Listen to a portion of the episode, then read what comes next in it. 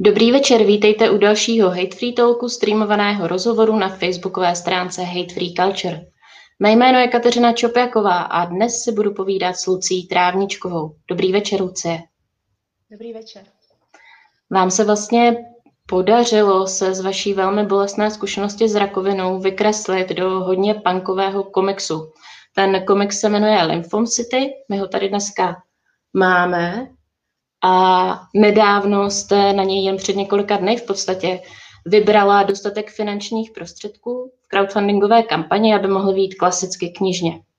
Napadá vás, proč vlastně lidé na nějak na tak, tak závažné téma, rámované vlastně diagnózou Hodgkinova, non-Hodgkinova, pardon, lymfomu, eh, přispěli, přispívali peníze? Proč chtějí o takovém závažném příběhu vlastně slyšet více?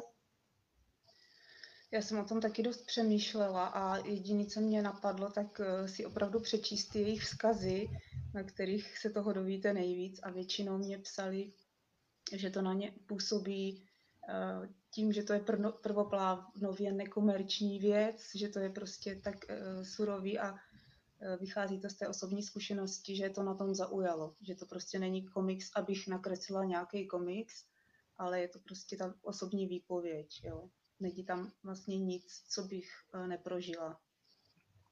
Rozumím. Vy jste vlastně hm, tu svoji osobní zkušenost započala zhruba před dvěma lety. Dnes jste uh, vyléčená a pod vlastně kontrolou lékařů nadále. Um, tehdy jste tu diagnózu slyšela poprvé. Vzpomenete si, nebo určitě si vzpomenete, ale popsala byste nám, jak to vlastně tenkrát začalo, jak jste zjistila, že jste nemocná? No, no to začínalo postupně, protože mě začaly bolet kosti na takových divných místech, jako uh, kolem kolena a já jsem si prostě myslela, že to je z cvičení nebo z nějakých pohybových aktivit, protože člověka nic takového nenapadne. A celkem ještě dlouho trvalo, než jsem s tím vůbec nikam šla. A když už se ta bolest fakt nedala vydržet, byla jsem takový ten klasický pacient, co jde, až když už jako nemůže spát, protože ho bolí noha tak mě teda eh, praktický lékař eh, napsal žádanku na tu ortopedii a tam to vlastně jako začalo. Jo. On, ten pan ortoped mě teda poslal na magnetickou rezonanci, aby zjistil, co, co tam je. No a tam teda něco viděl a tam vlastně začíná ten komiks, jo, tady v tomhle okamžiku, kdy on, eh, když jsem přišla teda pro ty výsledky, tak on tam držel ten papír a tvářil se hrozně jako vyděšeně a říkal, že tam mám nějakou šílenost, ale že s tím nechce mít nic společného a uh, okamžitě mě převel k nějakému kolegovi. Takže to byla první zkušenost. Ten přístup lékařů, zvlášť na tom začátku, tam vlastně poměrně podrobně popisujete. A e, v, ty začátky jsou plné, jako, jsou to týdny a je to vlastně plné nějaké nejistoty a opravdu to působí jako taková jako brána, brána do pekla tak eh, zpětně, když to takhle už můžete zhodnotit jako zase zdravá, tak eh, je něco, co byste doporučila českým lékařům, aby eh, neříkali člověku, kterému hrozí nějaká vážná diagnóza?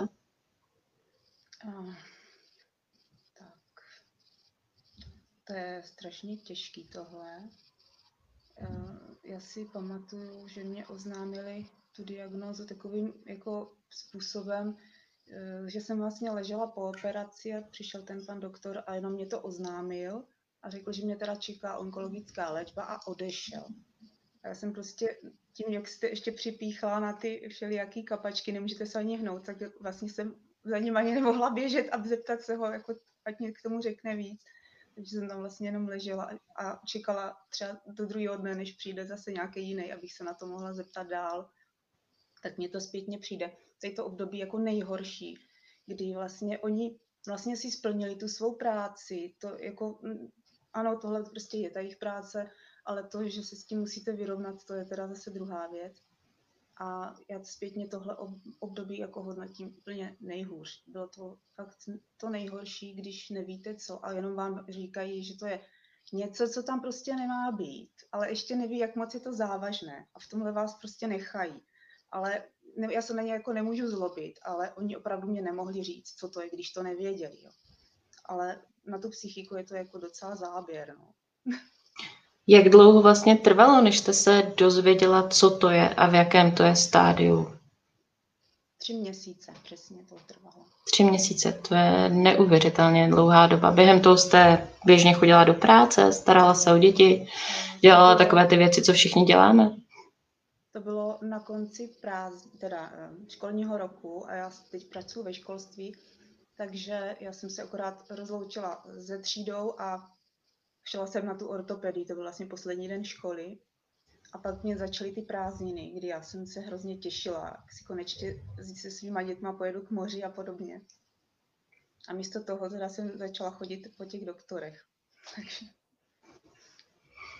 a když vám eh, sdělili po těch třech měsících tu diagnózu, tak jste určitě měla spoustu otázek a už na ně tedy, tedy byl nějaký uh, prostor, už vám ti lékaři vlastně dali ty informace, které člověk asi, ne asi, ale určitě potřebuje pro to, aby to aspoň trochu byl schopný nějak zvládnout.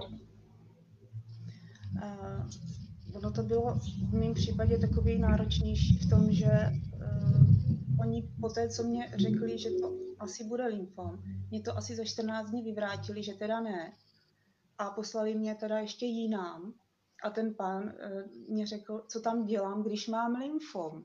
A já jsem říkala, mm-hmm. že ho nemám. A on prostě říkal, no ne, já vás musím zklamat, protože já jsem tam teď volal na, na ty výsledky a jako máte. Jo. Takže tam jsem to slyšela jako po druhé, s tím, že už teda asi fakt to teda je ono. A tam, jsem, tam si pamatuju, že jsem seděla u něho a on mě dal nějaký prášek jako na uklidnění, protože já jsem byla úplně jako jednak vytočená, pak jsem byla strašně jako nešťastná. A pamatuju si akorát, že, že jsem seděla na takové posteli, co on tam má a potom prášku mě začalo být hrozně jako příjemně a nechtělo se mě od něho pryč. A chtěla jsem si s ním hrozně povídat, ale bylo na něm vidět, že jako není rád, jo. už by potřeboval tam, aby přišli za ním další. Vy tam vlastně poměrně často popisujete, že vám lékaři, když třeba vidí, že se rozpláčete nebo že to nezvládáte, eh, ať už jako oznámení té diagnózy, nebo třeba i nějak eh, léčbu, nebo že máte nějaký strach nebo obavy. Takže vám eh, velmi, velmi rychle nabízejí nějaké prášky na uklidnění a vy tam zároveň to komentujete pro sebe, že by vám pomohlo úplně něco jiného. Tak co, co vám v tu chvíli pomáhalo, nebo co by vám bylo pomohlo, kdyby ten lékař nabídl? No, asi, já, jako, je to pro, já vím, že to je pro ně nepříjemný, když jim tam prostě nějaká jako úča začne fňukat, jo. Je to prostě, nechcete, že jo, to je jako, a já, já to zároveň nedělám schválně. Takže eh, já bych prostě chtěla, aby respektovali to, že to bohužel takhle mám a aby mě prostě nenutili se cítit v tu chvíli jinak, když to prostě nezvládnu jinak, jo. Tak vy to nefňukejte mě tady, jo, Říkám, no já bych hrozně ráda, ale pro mě to nejde prostě. Jo. Takže oni vám prostě řeknou, jak, jak teda máte v tu chvíli se projevovat, jo? protože oni přece řekli, že se to léčit dá a to mě musí stačit, abych byla v pohodě, že jo. Přece, jako, co bych chtěla víc. Takže Já tady tak za vás trošku, mhm, pardon, skočila jsem vám do řeči. Ne, to je dobrý, to je jako to, k tomu už Já tady za vás tak trochu řeknu, že tam občas voláte po koťátkách, že byste chtěla koťátku, že to by uklidnilo mnohem víc než ty prášky na uklidnění. A zároveň se teda ještě zeptám, když vám oznámili tu diagnózu, na koho jste vlastně nejdřív třeba ze svých blízkých uh, myslela, nebo na co jste myslela, jak musíte udělat nebo zařídit? Tak samozřejmě nejvíc na ty děti, protože mě bylo jasný, že když začnu tady s touhle léčbou, že to nebude na pár dní, že to prostě bude trvat v řádech prostě měsíců. Takže jsem potřebovala zajistit nějaký ten, nějaký ten praktický chod domácnosti, což se teda naštěstí postaral, postaral manžel, který je na rozdíl ode mě jako velmi organizovaný a praktický, takže jsem měla velký štěstí v tomhle. Jo. To si třeba vážím, jo. to možná každý nemá. Takže rozhodně děti. Mm-hmm kdy přišla ta chvíle, že v, během těch hodin strávených vlastně v čekárnách, po ambulancích, eh, nemocničních pokojích, jste si řekla, že ten, tu svoji zkušenost chcete nějak zaznamenat a že ji chcete zaznamenat tím, že ji vlastně nakreslíte do komiksu? No to vzniklo vlastně, já bych to ještě chtěla se vrátit kousek. Mm-hmm. Já jsem zároveň už v té době, kdy se zjišťoval teda ten, co je na tom snímku, tak, tak jeden ten lékař, který fakt jako byl úplně super. A já tam právě ty, ty pozitivní zkušenosti moc v tom komiksu nemám. Jo. Já tam mám prostě jenom to, s čím jsem se potřeba vyrovnat, proto to možná působí jako tak šíleně. Ale když něco probíhalo fajn, tak jsem neměla potřebu to tam kreslit. Takže narazila jsem i na spoustu úplně skvělých těch lékařů. A jeden mě právě doporučil kontakt na psychoterapeutku, která se zabývá uh, pacienty, kteří mají prostě podobnou diagnózu.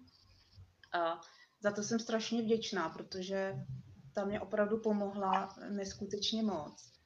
A díky ní jsem podle, podle, podle sebe zvládla tu léčbu vlastně velmi dobře, když to tak se zpětně k tomu vrátím.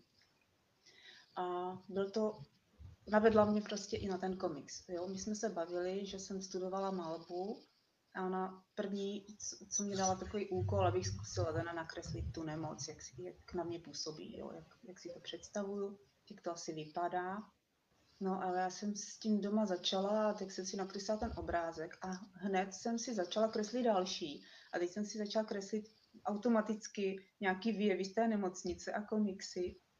A to jsem tam pak přinesla, jen tak jako, že to mám navíc, jestli se chce podívat. A ona říká, no to je ale skvělý si vám tohle pomáhá, tak to dělejte celou dobu a jako to je prostě tak, tak super, že máte nějaký takový prostředek, kterým se můžete jako s tímhle nějak srovnat, že je to vlastně ještě, ještě takový jako level navíc, který můžete pro sebe udělat. Jo.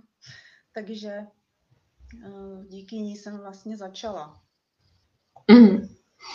Uh, už tenkrát vás vlastně napadla ta metafora k té nemoci jako metafora nějakého místa, na které jste byla nucena jet a trávit tam nějakou, nějakou dobu. Už tenkrát vás napadlo, že to pro vás ten lymfom bude vlastně jako takové um, ohyzné dystopické město? To mě napadlo hodně brzo. Ono jednak ta nemocnice, kde se léčí tady to onemocnění, je jako fakt hodně hnusná a celá ta čtvrtě příšerná. Je to taková ta komunistická zástavba ze 70. let. A jo, člověk, když tam přijíždí tím autobusem, tak má fakt pocit, že jede do nějakého jako postapokalyptického města.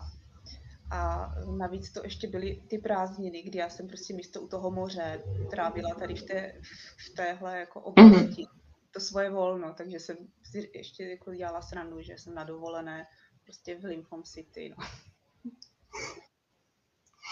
Rozumím. Uh, v, říkáte, že vlastně nějak jako intuitivně nebo vlastně okamžitě to začínalo dostávat tu podobu toho komiksu. Ukazovala jste někomu ty obrázky, nebo je některé, kromě samozřejmě terapeutky, o které jste mluvila, ale mám na mysli kamarádům, rodině, někom, nebo třeba zveřejňovala na sociálních sítích? No tak úplně první člověk, který tohle se mnou sdílel, byl brácha, protože on se mnou jezdil a jako i na ty chemoterapie. To, to si toho si hrozně vážím, že vlastně takhle tam se mnou trávil ten čas, protože manžel byl s rodinou a musel se postarat teda o ty děti. A já jsem mu vždycky třeba kreslila ty výjevy, co jsme spolu zažili v té čekárně on se tomu hrozně smál, takže jsem mu to vždycky přes Messenger posílala on to vlastně ze švagrovou vždycky mě komentovali, že to je fakt dobrý. a, a pak jsem to ještě eh, po delším čase, když už jsem jako byla srovnaná s tím, že teda se musím léčit, tak jsem to začala posílat na Instagram, ale jenom takový detaily spíš. A tam jsem byla překvapená, že na to reagují lidi třeba i ze zahraničí, nebo lidi, kteří si tím prošli a šlo jim to fakt dobrý. Takže to byla největší taková zpětná vazba, která mě utvrzovala v tom, že to mám pořád dělat a že jsem se rozhodla jako správnou cestou jako se s tím vyrovnávat. Vy jste se vlastně rozhodla nechat tam, nebo kresla jste i ve chvíli, kde vám jednoduše bylo uh, nejhůř kde jste neměla třeba úplně uh, pohyblivé prsty, tak jak by bylo potřeba. a přesto jste se rozhodla tam takové obrázky vlastně nechat v tom komiksu. I když třeba jako z nějakého, já řeknu, výtvarného hlediska úplně neodpovídají tomu, co nejlépe umíte. Proč, proč jste zvolila takový, nebo proč jste se takhle rozhodla? Já si, já si myslím, že ten komiks je, eh, že ta síla, kterou má, je i v tom, že není editovaný. Jo, že to je možná na tom i poznat. I to fakt jako nasypu výkresy, uplácám a vydám. Jo. Prostě fakt to bylo za pochodu a ono je v podstatě na mě strašně brzo to vydávat, protože to nemám ještě úplně ten odstup. Ale tím, že jsem to dělala paralelně s tou léčbou, tak jsem ho měla hotový v podstatě už koncem letošního roku. A zrovna jsem mluvila v té české televizi o té zadní stránce, kterou tady mm-hmm. že ona vlastně ani není dodělaná, protože já jsem měla uh, takovou tu některé ty vedlejší efekty té chemoterapie zapříčinují to, že vlastně nemáte cít v těch prstech, takže i vám třeba vypadávají ty tušky a tak, je to děsně nepříjemný, ale zároveň jsem to brala jako takovou jako výzvu, protože já nemám jako co jiného překonávat v té, v té nemoci, než to teda, že jsem si řekla, že dokreslím tady ten obrázek, jo? nebo takhle to jako probíhalo. Takže to byl tady ten a pak samozřejmě uh, nejhůř mě bylo asi po třetí dávce, to bylo tak hrozný. A z toho je vlastně tady tohle a to, to taky jako ty, ty, mm, ty kresby jsou takový jako jenom nahozený, co mě to dovolilo, ale já jsem je tam chtěla mít, jo. Mm. Tam chtěla mít. Ale našla bych asi jich ještě pár v tom komiksu. Takže jste se do toho nenechala vůbec mluvit třeba, nevím, nějakým grafikem nebo grafickým redaktorem, někým takovým, kdo by ten komiks pak skládal třeba s vámi, nebo vám řekl, kdybychom tenhle obrázek zjednodušili, nebo překreslili, nebo netuším, měnili lettering. Vůbec. My jsme dělali pak už jenom konečné úpravy, třeba nějaké jako bubliny, že byly málo kontrastní a takové, takové jako detaily, jo. Ale že bych něco překreslovala, tak to ne jsme vlastně rovnou skočili eh, k tomu, jak už pak probíhalo vytváření toho, toho samotného komiksu, kdy už se vlastně počítalo s tím, že nějakým způsobem vyjde. Tak eh, kde padlo to rozhodnutí, že ho chcete vydat? No, mě to trvalo docela dlouho. Já jsem nechtěla, aby vyšel. Jo, protože mně to přišlo takový moc osobní a jako doteďka s tím mám někdy problém, jestli jsem to fakt měla udělat nebo ne ale uh, fakt mě tolik lidí vyjádřilo tu podporu, že jsem nakonec do toho šla a uh, jedna z nej, nejdůležitějších osob, která mě v tom podpořila, byla kamarádka Petra, která je tam s náma, figuruje i na těch stránkách Lymphom City. A ta prostě řekla, že, se to, že, že to zvládneme a že to vydáme. A vlastně mm-hmm. přes ní to potom uh, šlo dál, protože ona oslovila některý svý kamarády, taky jako dělala nějaké výtvarné školy kdysi a ozval se jí její kamarád eh, z vysoké školy, který má grafické studio a dřív mýval i nakladatelství a jemu se to tak strašně líbilo, že to nakladatelství oživil, který měl v 90. letech a vydával tam právě takové jako undergroundové věci a tohle se mu tam fakt tak strašně líbilo, že, že řekl, že to riskne, že do toho prostě půjde s náma. Takže to, tohle je vyloženě taková jako záležitost. To je naše prostě srdcová záležitost, jo. Není to mm. vůbec myšlený, že bychom tím chtěli nějak jako vydělávat nebo něco takového. Rozumím. Vy jste sice zmiňovala rodinu, že vás bratr vozil na chemoterapii, manžel se staral o chod domácnosti a o děti samozřejmě, ale vlastně kromě kamarádky v, v tom komiksu rodina vůbec nefiguruje. Řeknete mi proč? Bratr je na jednom obrázku tam, v čekárně. Mm, pardon. říká, že, že paní už je jako Forrest Gump, jo, taková. Mm-hmm. A a uh, já vím, že manžel není jako takový ten typ, co by si přál, aby se o něm někde psalo. On si opravdu hlídá soukromí. A mně to přijde i lepší, protože tady tohle, ta celá léčba je vlastně taková, že jste úplně sami na to, jo. Přes, přestože vám lidi pomáhají, tak stejně je ta výpověď jenom vaše, jo. To, že mám děti a manžela, to tam až tak jako nebylo důležitý a myslím, že to není důležitý ani pro ty lidi, kteří to budou číst, protože uh, každý má tu rodinnou situaci jinou a já si myslím, že když to úplně jako od toho jako separuju, tak se spíš s tím ty lidi můžou stotožnit, jo? že si řeknu, tak tady ufňukaná paní to zvládla a tak jako já bych taky mohla prostě.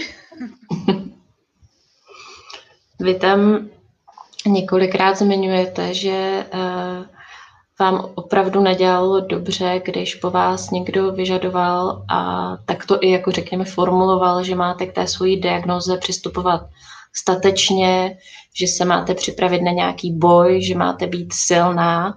Tady vlastně takovou jako válečnickou terminologií. Co vás na tom uh, tolik, uh, tolik vlastně iritovalo? Proč vás to nemotivovalo tak, jak asi měli v úmyslu ti lidé, kteří vám to říkali? No, já nevím, mi přijde, že, tady to, že se s tím vlastně bojovat nijak nedá. Že prostě buď máte diagnózu, která se léčit dá, anebo se léčit dá, ale nedopadne dobře a že se to prostě nedá vůbec nějak ovlivnit, jo.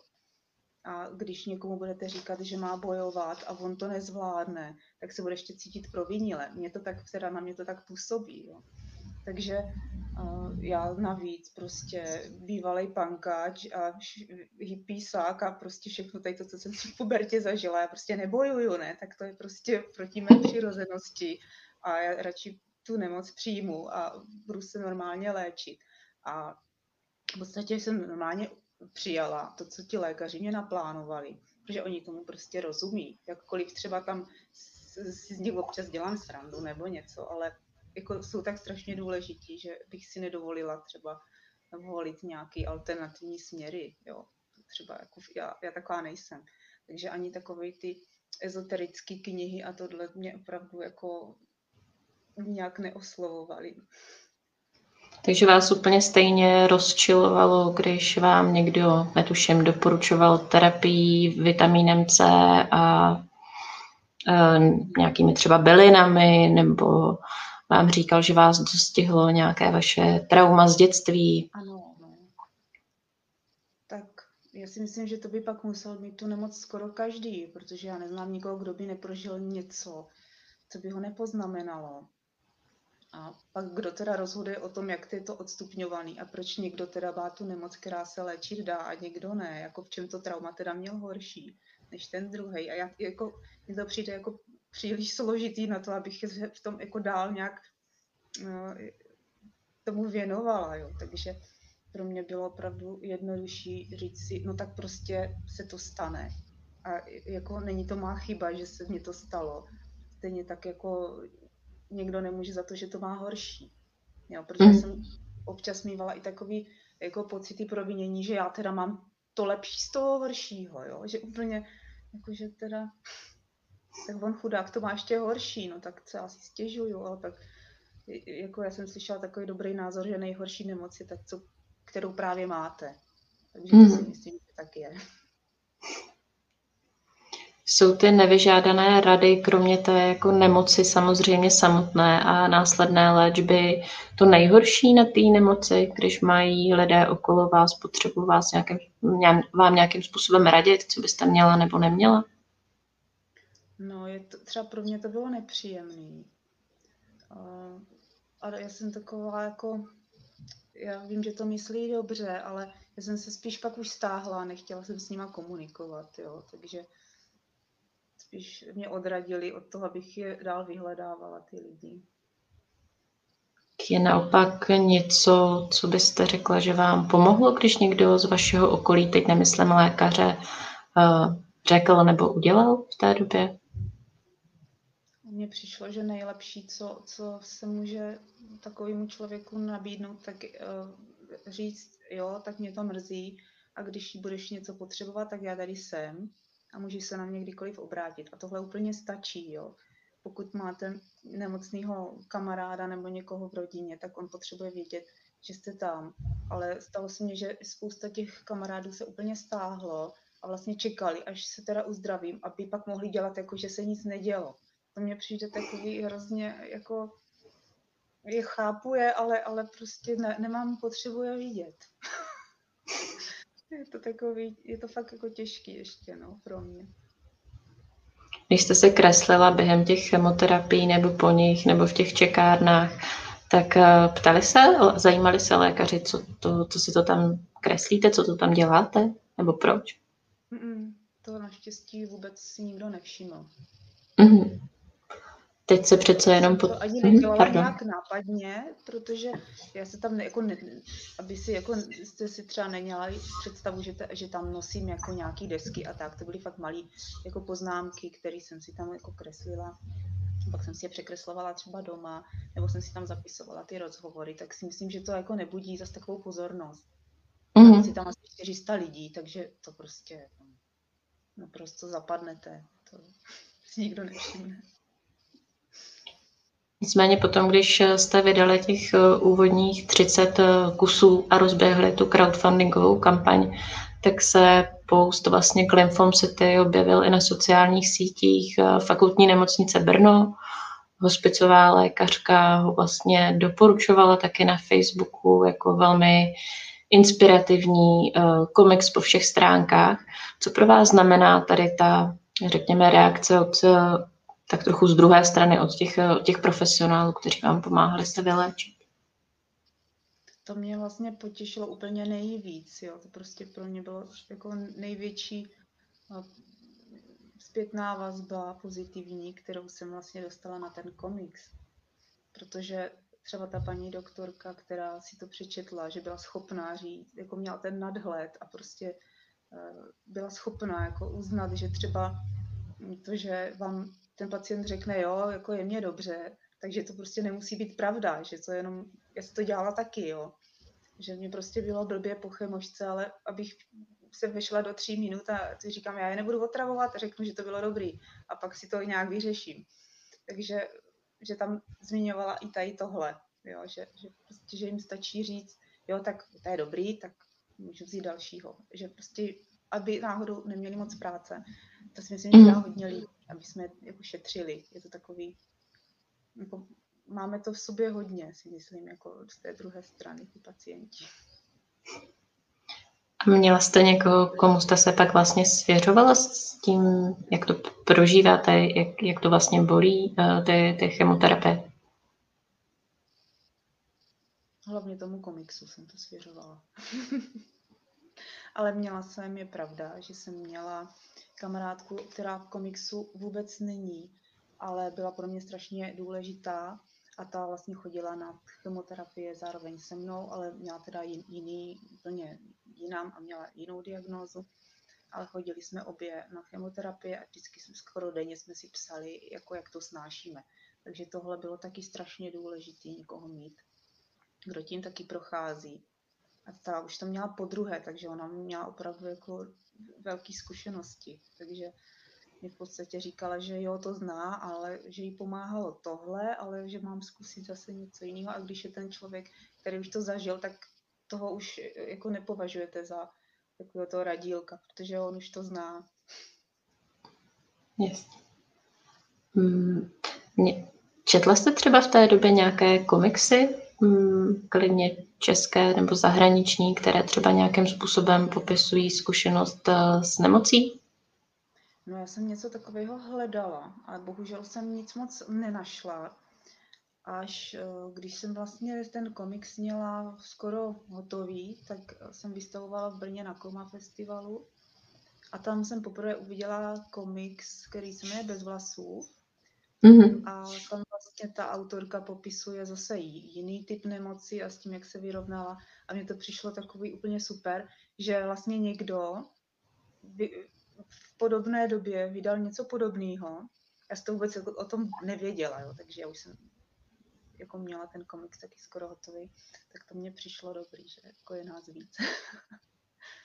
S Terezou Drahoňovskou, která je autorkou scénáře a je tedy ty, ta, která uh, vlastně onemocněla alopécí a následně jí vypadaly všechny vlasy i další ochlupení na těle.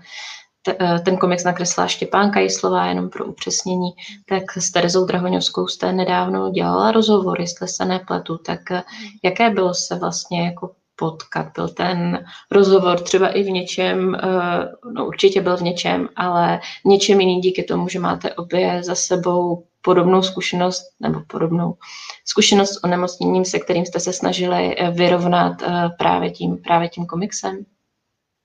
No, mm, já jsem na to měla strašně pozitivní reakce od okolí a řekli, že to byl nejlepší rozhovor, který jako četl. Mm-hmm. A já si to myslím taky, protože mě to strašně sedlo a opravdu nebylo to takový to, takový ty otázky, který dává každý, ale, ale už, už to bylo prostě promyšlený a věděla jsem, že ta holka to zná, že prostě ví, na co se zeptat. Takže jako ten byl strašně příjemný pro mě ten rozhovor. Co byla ta nejlepší otázka teda? Já jsem zvědavá. no, mi přišli skoro všichni dobrý, takže já vlastně nevím, co bylo nejlepší.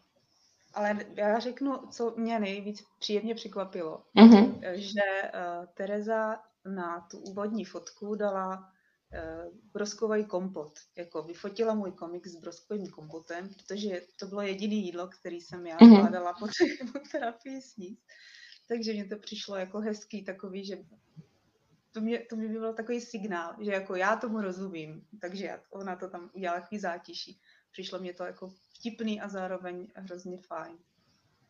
Mně napadá ještě jedna společná, uh, společná věc, kterou byste mohli mít s Terezou a to, že um, Tereza, když jí postupně začaly vypadávat ty vlasy, tak uh, nejdříve se to třeba snažila nějak zakrývat a pak v jeden moment se rozhodla, že si tu hlavu prostě jednoduše oholí a následně i, že uh, bude chodit vlastně bez, bez nějaké bez nějakého maskování, bez nějaké paruky nebo šátku.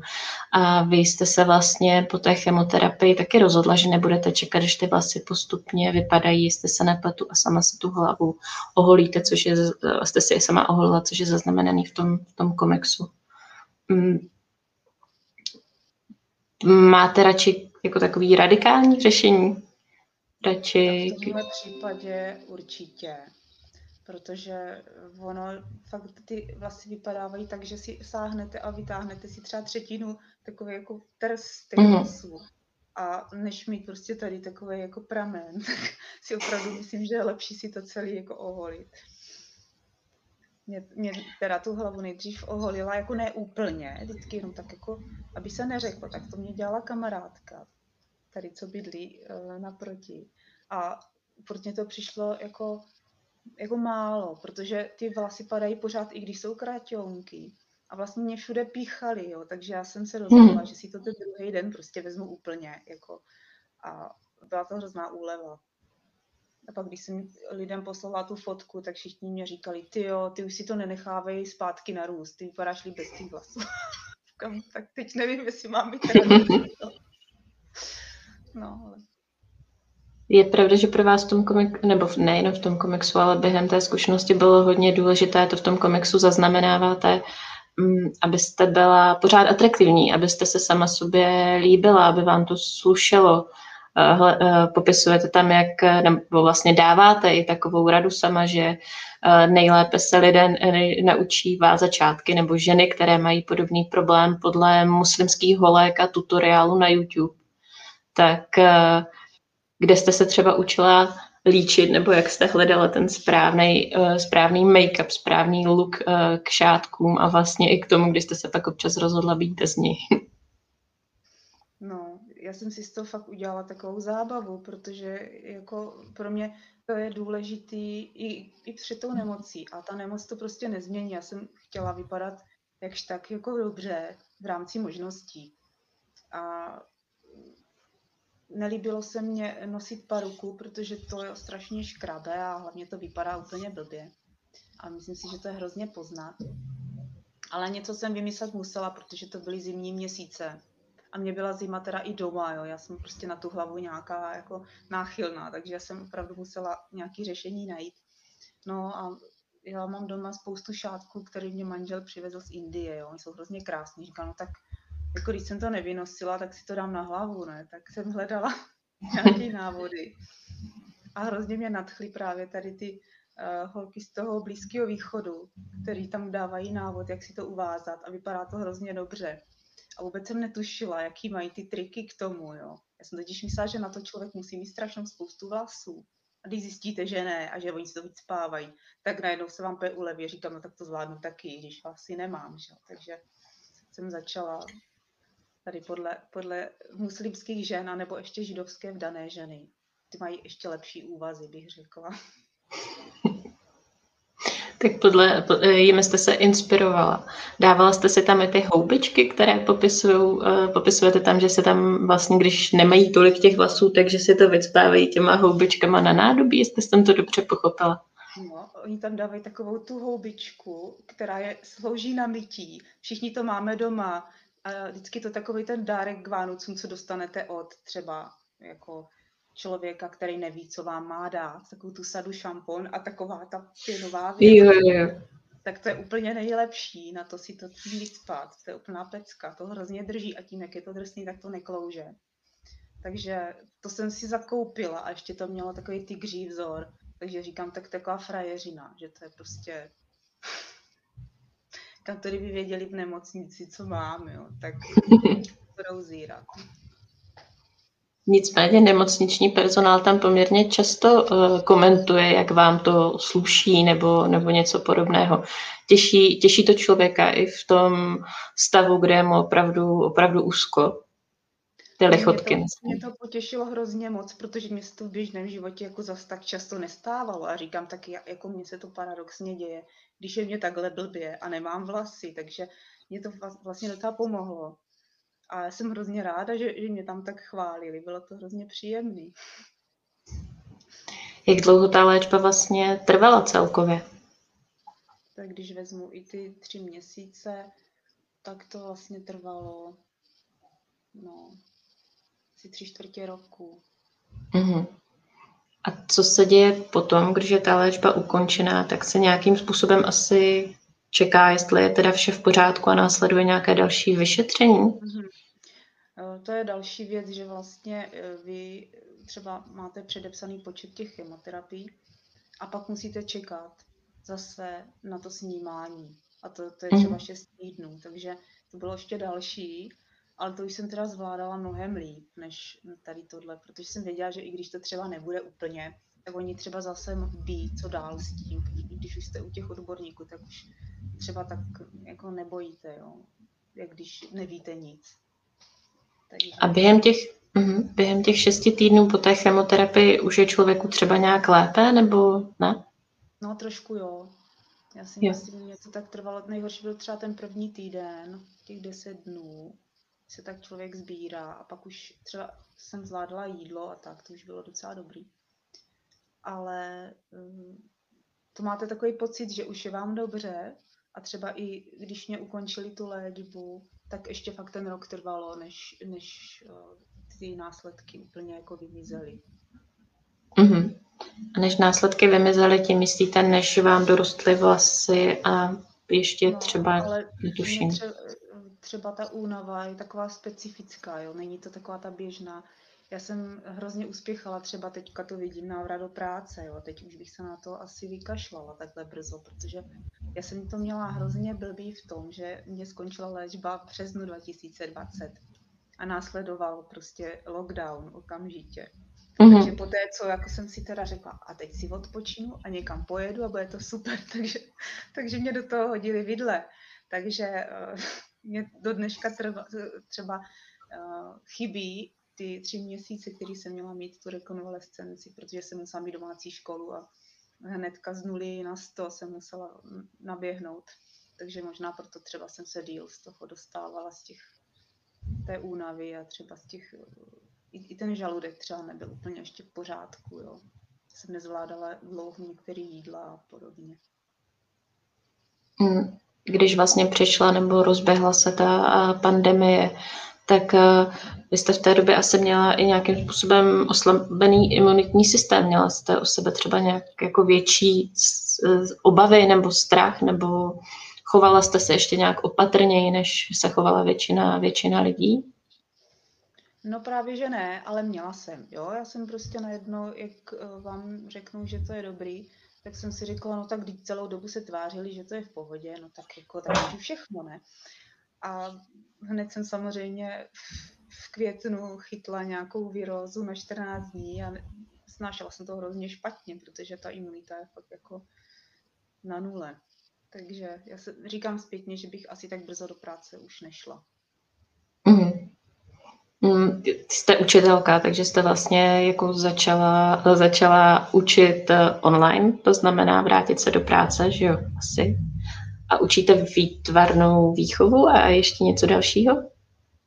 Ne, já teďka, teďka jsem to trošku jako pozměnila. Teďka dělám uh, asistentku pedagoga, jakože mm-hmm ale chtěla bych se teda vrátit k učení zase, protože eh, já jsem si prostě řekla, že teď si toho nechci tolik jako tak náročné věci jako nakládat na sebe, takže teďka tak jako jsem pořád, jsem pořád v oboru a plánuju už nejlépe příští rok, kdybych už jako začala učit zase. A, a vrátila jste se jako na stejné pracoviště, jenom na jinou pozici? Vrátila jsem se na stejné pracoviště. Já to tam mám jako ráda, je to tam fajn a nevidím důvod to měnit. Doufám, jestli Jasně. To... Jaký je ten návrat eh, po takové zkušenosti, po, po tak dlouhé době vlastně mezi, mezi kolegy? Nebo vůbec do práce?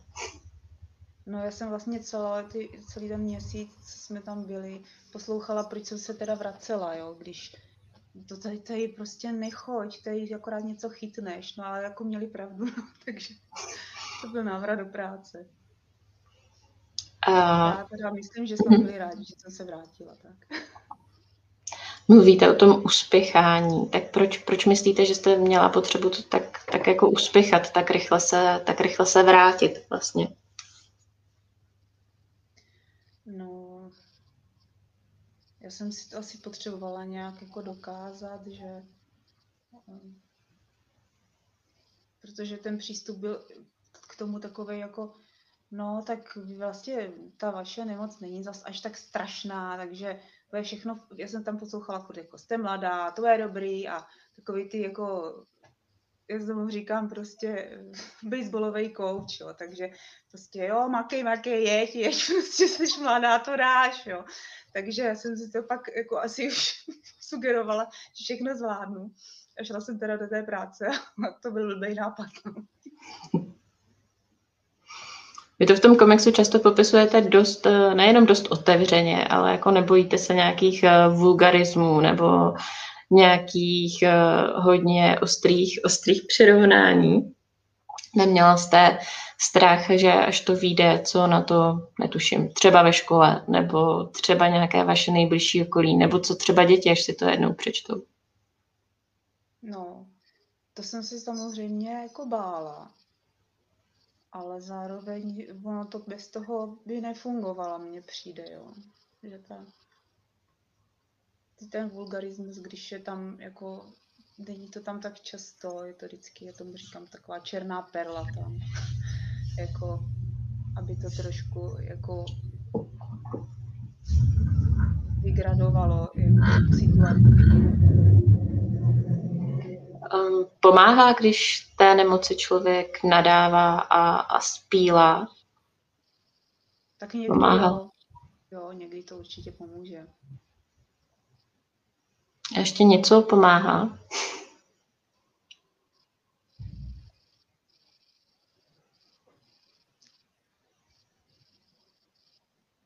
Já nevím, jako teď, teď nevím, co mám říct, co mě až tak pomohlo. Mě pomáhala prostě ta tvorba. Já jsem se na to mm-hmm. fakt i, i jako těšila. Já jsem se těšila, že přijdu z nemocnice a napnu si papíry. Jako. A teď, když to máte za sebou, jak eh, myslíte, že vás to třeba z, z, změnilo? Koukáte na některé věci jinak, nebo změnily pro vás některé věci hm, význam v životě? To určitě jo, protože já teda říkám, že ráda vyvracím kliše různý, ale tady tohle, že, člověk, že člověka ta nemoc změní, tak to je jako fakt pravda. To si mm. myslím, že jako jediný, že fakt ty lidi ne- nekecají. A to je právě to, že jsem vydala ten komiks, tak to je ta největší změna, protože abych to nikdy předtím jako nezvládla. Já jsem nikdy nevystavovala, nebo já jsem prostě se tak bála té kritiky, že jsem radši nedělala nic A teďka si mm. říkám, no ale tak ty nebudeš dělat nic a jako jak dlouho, protože zjistila jsem, že teda jako tady nebude věčně, takže už bych teda, říkám, už bych něco jako dělat mohla. Máte výtvarné vzdělání a předtím, než eh, vlastně mm, jste prodělala tu nemoc, tak už jste poslední roky třeba vůbec nějak volně netvořila nebo neúčastnila se nějakých třeba společných výstav nebo něco podobného? No, já jsem měla dlouhou přestávku, protože já jsem byla na mateřské pět roků, vlastně ještě před tou nemocí. Já jsem měla takové jako pět let mateřské, jedno dítě, druhý, pak jsem byla rok v práci a pak už jsem měla léčbu a covid. A prostě už, už jsem to spočítala, že jsem měla osmiletou přestávku. Jo. Takže tohle je prostě po delší době něco, co jsem věděla, že, že chci udělat a že má pro mě význam. A když říkáte, že jste se bála, bála kritiky nebo obávala kritiky třeba, když jde člověk eh, ven s těmi svými věcmi, tak to platilo teda i předtím, než jste měla děti, nebo, nebo ne? Mm-hmm. To platilo i předtím. No. Takže se dá říct, že jste se díky nemoci, díky rakovině stála eh, odvážnější. Ale zároveň to nemám ráda, když mě to někdo říká, protože mm. já prostě odvážná nejsem, nikdy nebudu.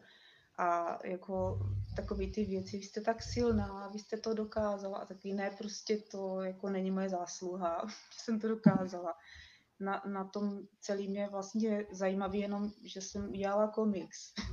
Ta léčba prostě není zajímavá, je to jako úplně vlastně strašný oprus, který jako nechcete zažít.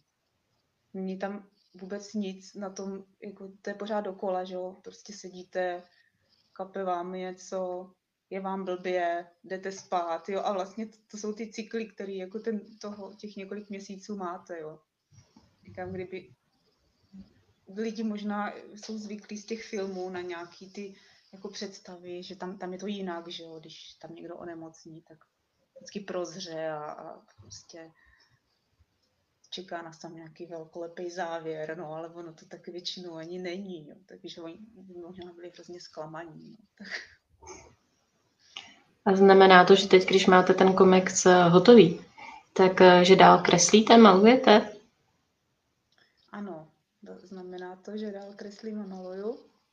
A co? A, a teďka jsem byla přizvaná ke spolupráci od jednoho, mám říct, je to jako projekt uh, přes onkologický ústav, kdy chceme vydat nějakou knihu o tom, jak eh, říct dětem, že jejich rodič bude procházet uh, onkologickou léčbou.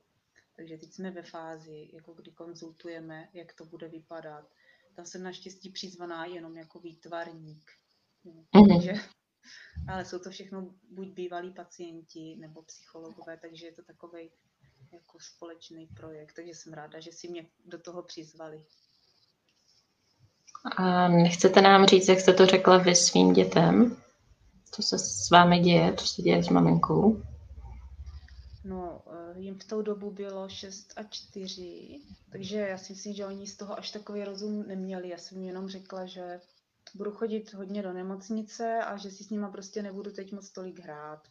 A myslím mm-hmm. si, že mhm. to celkem vzali, že mě jako opravdu nechávali dost odpočívat ale když jsem se jich teď zpětně ptala, jestli si to pamatujou a jak to na ně působilo, tak si mě řekl, že to byla děsná nuda. Jo. Takže to bylo, to bylo všechno. Říkala, Ježíš, máma, to byla nuda, ty jsi furt ležela, to bylo hrozný. Takže možná takhle to vidí i některé děti.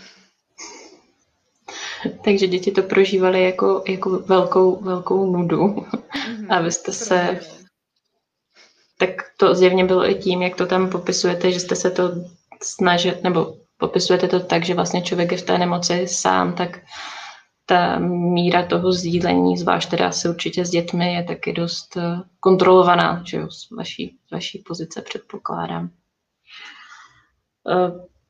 Eh, co se vlastně teďka bude dít, když, ten, eh, když se vám podařilo vybrat ty peníze, jaký bude ten sled těch událostí, jak dlouho bude trvat, než se knížka vlastně mm, dostane na ty knihkupecké pulty? Myslím si, že teď v té situaci, jaké jsme, už eh, máme peníze na ten tisk a už těch tři tisíce výtisků je zadaných. Takže už je to vlastně v té, to, co jsme požadovali, už se děje. A mm. vím, že nám asi zbyde něco víc, tak se uvažuje, že buď navýšíme náklad, anebo že uděláme nějakou výstavu třeba ve veřejném prostoru. Uvidíme ještě, nad čem se zhodneme. Mm-hmm. To už jsou určitě ty příjemnější věci, které z toho vyplývají.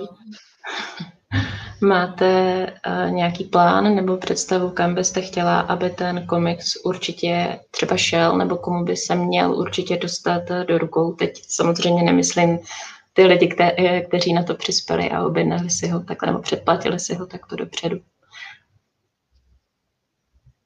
Já se přiznám, že asi nedokážu takhle říct, komu bych to jako já budu ráda za každého člověka, který mu to něco dá, ať už to prostě bude odborník nebo pacient nebo prostě kdokoliv, kdo se v tom nějak najde a něco mu to dá.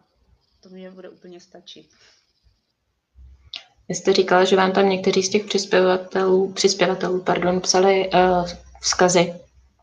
Mm, byly mezi nimi i vlastně lidi třeba se stejnou diagnózou nebo, nebo, jejich, nebo jejich příbuzní, kteří chtěli třeba, aby se této konkrétní, o tomto konkrétním druhu rakoviny, řekněme, mluvilo více?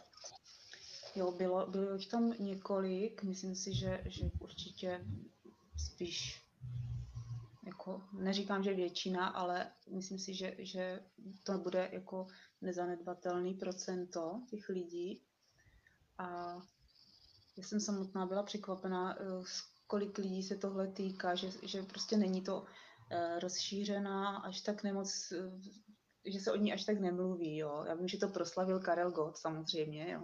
Že měl no, nočkinu flimpov, takže to bylo téma číslo jedna v čekárně. Kdo jste měl stejný typ jako Karel, jo. Takže to se tam řešilo hodně, ale, ale jinak se o té nemoci moc nemluví. A já jsem se ještě během té léčby přidala do facebookové skupiny jako té podpůrné, kde jsou lidi tady s tímhle. A je to teda většinou, jsou to američani a kanaděni většinou, ale jako při, přijímají i z, z jiných částí země a přišlo mě strašně zajímavý sledovat, jak to probíhá tam. Mm. To, tam to má fakt tisíce, tisíce členů, ta skupina.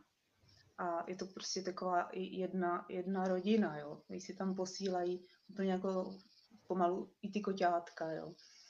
Takže tam, tam, to, tam to strašně, oni se tak fakt strašně podporují a tak nějak jinak než tady. A jsou tam všichni, mně přijde hodně věřící, takže oni hodně se odkazují teda na, na různé ty náboženské jako citáty a podobně. Takže to mě přišla jako zajímavá zkušenost se podívat, jak to funguje někam někde jinde. A vždycky, když jsem tam zadala nějaký dotaz, tak mi opravdu přišlo strašně moc odpovědí a zkušeností. Takže jako to třeba doporučuji taky, pokud umíte anglicky, tak, eh, tak zkusit i něco takového. A trošku mě mrzí, že něco takového není v češtině, jako že se nezdružují mm. takhle ti pacienti. Takže možná, jako já s tím začínat asi nebudu, já nejsem úplně takový ten rozjížděč takových věcí, ale kdyby to někoho napadlo, tak se třeba přidám. A úplně asi poslední věc, co mě zajímá, ten komiks eh, končí tím, že říkáte, že už se do toho Lymphom City nikdy nechcete ideálně vrátit samozřejmě. A že příště byste raději jako cílové místo dovolené volila třeba Kypr. Tak mě by zajímalo, jestli už máte někam koupené letenky. Hmm, teďka bohužel nemám, vzhledem k té situaci tak já doufám, že se dostanu někam dřív, než zase do toho Lymphom City, aspoň v tom mezidobí.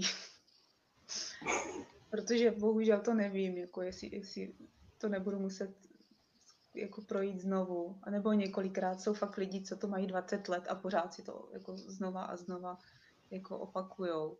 Taky se to může stát, já nevím, že jo. Doufám, že ne. Ale snad se podívám někam jinam taky. To vám, to vám určitě moc přejeme, nebo já osobně určitě velmi a předpokládám, že i, že i diváci.